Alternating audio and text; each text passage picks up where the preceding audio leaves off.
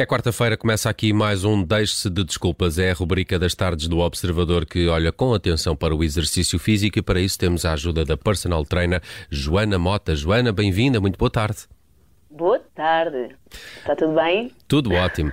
Olha, Joana, na semana passada falamos de corrida e dos melhores conselhos para se iniciarem nessa atividade física, mas hoje vamos falar de exercício indoor versus uh, exercício outdoor. Numa altura em que muitos ainda podem temer os ambientes mais interiores, vamos tentar perceber quais as vantagens e desvantagens de fazermos exercício em casa uh, ou ao ar livre.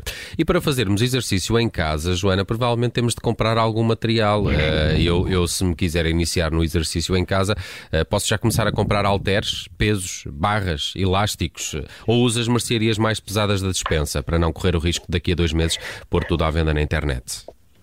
É verdade, olha, mudam-se mudam os tempos, mudam-se as vontades, não é? Mesmo nós tivemos que nos adaptar Agora, numa fase inicial, ninguém te vai pedir para comprares um, um ginásio para ter em casa. Quem já tem, ótimo.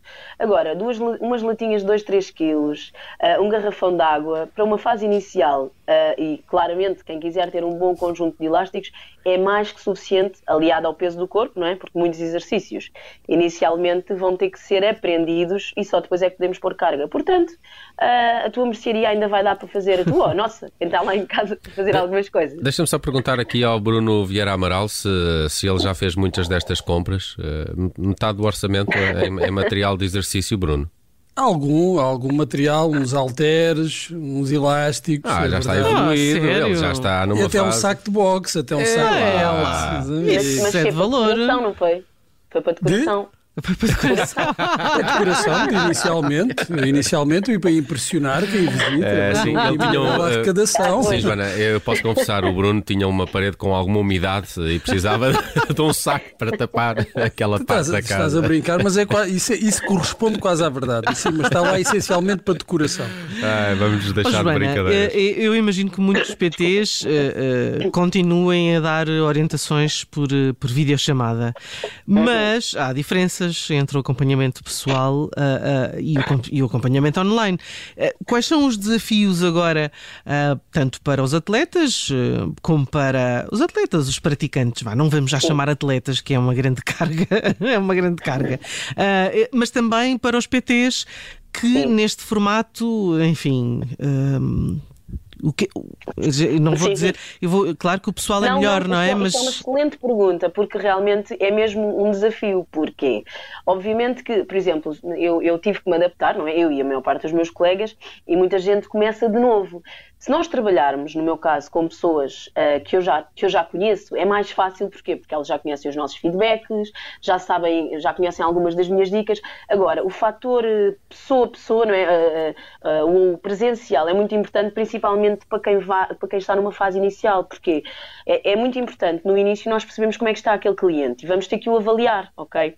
E muitas vezes temos que fazer testes, temos que fazer manipulações, temos que perceber como é que está o corpo e como é que estão as estruturas para depois podermos prescrever o, o exercício. E obviamente que estando à distância, esta fase inicial é mais difícil. Nós precisamos do toque, muitas vezes para corrigir as pessoas, ok? Depois, o segunda, a segunda dificuldade é a questão do material, que existe uma lei no treino que é a lei da sobrecarga. E inicialmente nós conseguimos fazer muita coisa, porque há muita gente destreinada com o peso do corpo. É, é suficiente. Uh, como eu estava a dizer, um conjunto, um bom conjunto de elásticos de resistências diferentes também vai ser viável, mas ao longo do tempo esta, esta lei da sobrecarga vai, vai, vai ser necessária e nós precisamos de alguma, provavelmente ter que investir em algum material. Mas hoje em dia tudo é possível. E, e, aquelas cassetes de, de aeróbica da Jane Fonda ainda são úteis ou, ou já são desaconselháveis? Ainda tens, ainda tens disso também. Ou, ao, ao lado do saco de. Ou aqueles vídeos de, do YouTube. É? que são muito. É assim, claros. se for por uma questão de, de, de prazer, de lazer, diversão, é, se for o suficiente para uma pessoa se começar a mexer e ser minimamente mais ativa, meus amigos, tudo o que vos faça mexer tudo e vale. vos deixe saudáveis, é, okay. saudáveis, sim, uh, bem dispostos, nem que seja por aí que comecemos. Estes gostos é, são de cada um, não é? Agora, se formos falar nos exercícios, talvez não. Agora, se for a parte da componente lúdica, por que não? Sim. Então, e quais são os melhores exercícios para fazermos em casa? Para quem se está a iniciar, existe algum pacote de exercícios e um tipo de treino que seja mais adequado para indoor? E por onde é, é que se deve é, começar? É como aquele comprimido mágico, exato. O melhor exercício. Existe, existe, infelizmente, na nossa área acontece muito isso de a melhor combinação brutal de X, o Y e o Z em conjunto vão fazer milagres.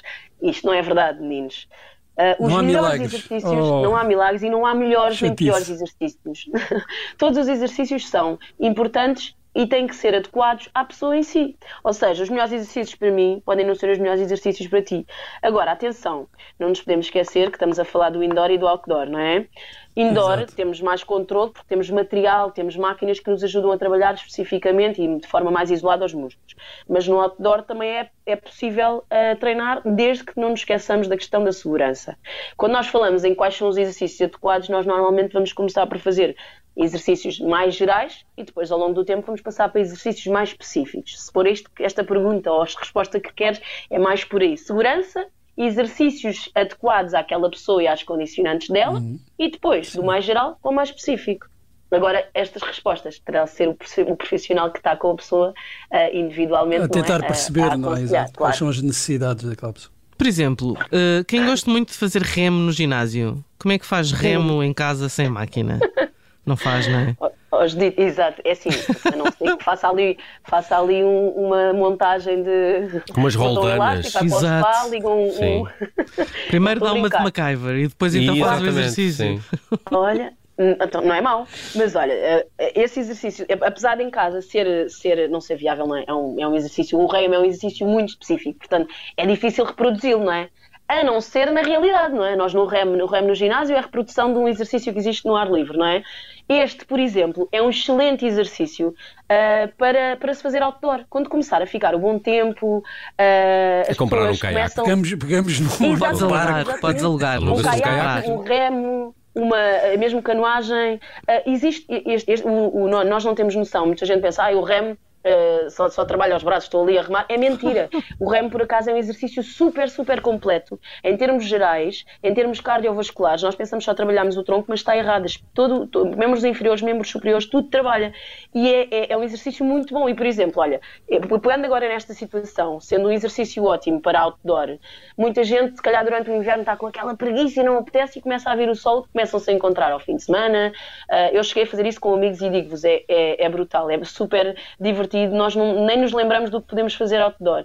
E, e- e nem, é- pode ser um exercício, por exemplo, as pessoas vão fazendo ao fim de semana, começam por se sentir realmente divertidos, querem, querem repetir e que pode ser o pontapé de partida para, por exemplo, muita gente que está parada em casa, sedentária, começar a fazer pouco e gradualmente ah, esse exercício serviu para, olha, deixei de ser inativo e vou-me tornar uma pessoa ativa, vou-me encontrando com os amigos e se calhar, quem sabe, a longo prazo deixa de ser uma pessoa sedentária e, olha, gasto- ganha o gosto pelo, pelo desporto e, e pronto, do remo podemos passar para muitas outras coisas. Juntar alguma diversão ajuda sempre, não é?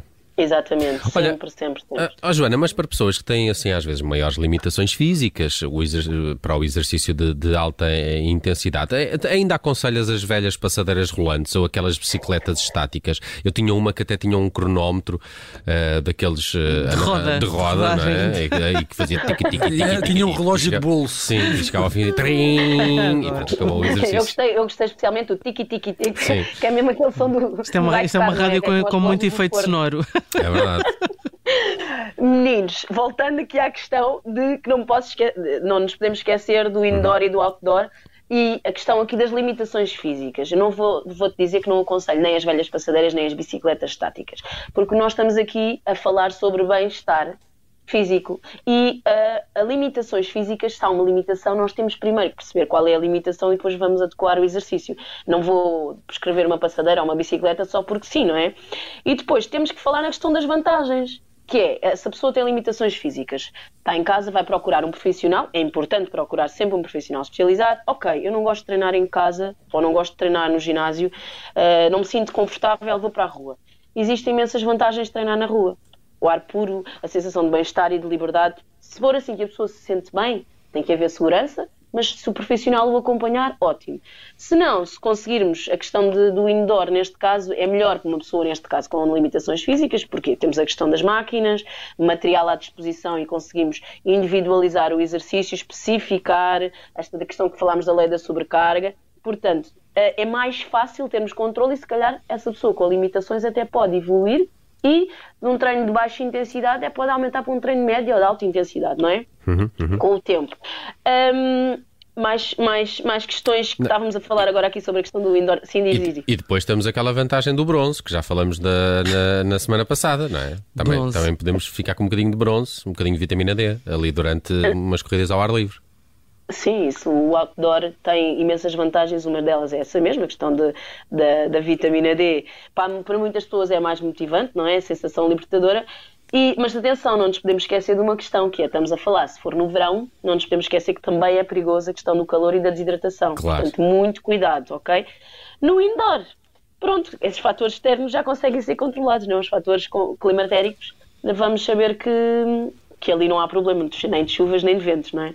Completamente. Treino indoor versus treino outdoor, todos têm as suas vantagens, é uma questão também de olharmos à preferência de cada um. Há de facto estes que se iniciam no exercício físico e que às vezes é bom juntar ali um, um lado mais lúdico, mais fun, uh, de alguma diversão, e isso pode passar por um, por um desporto, que se pode praticar de facto mais ao ar livre, uh, mas depois certo. há objetivos de exercício físico que se calhar uh, são mais fáceis de alcançar num treino mais direcionado com a ajuda de um profissional e com todas as máquinas que um ginásio uh, coloca à disposição. E segurança, nunca E segurança. Resumi mais ou menos bem isto? Perfeito. Essa Ótimo. Joana Mota, connosco daqui a uma semana vamos voltar a falar de exercício físico. É sempre assim às quartas-feiras. O Deixe-se Desculpas está também disponível em podcast e no nosso site observador.pt. Joana, até para a semana. Até para a semana.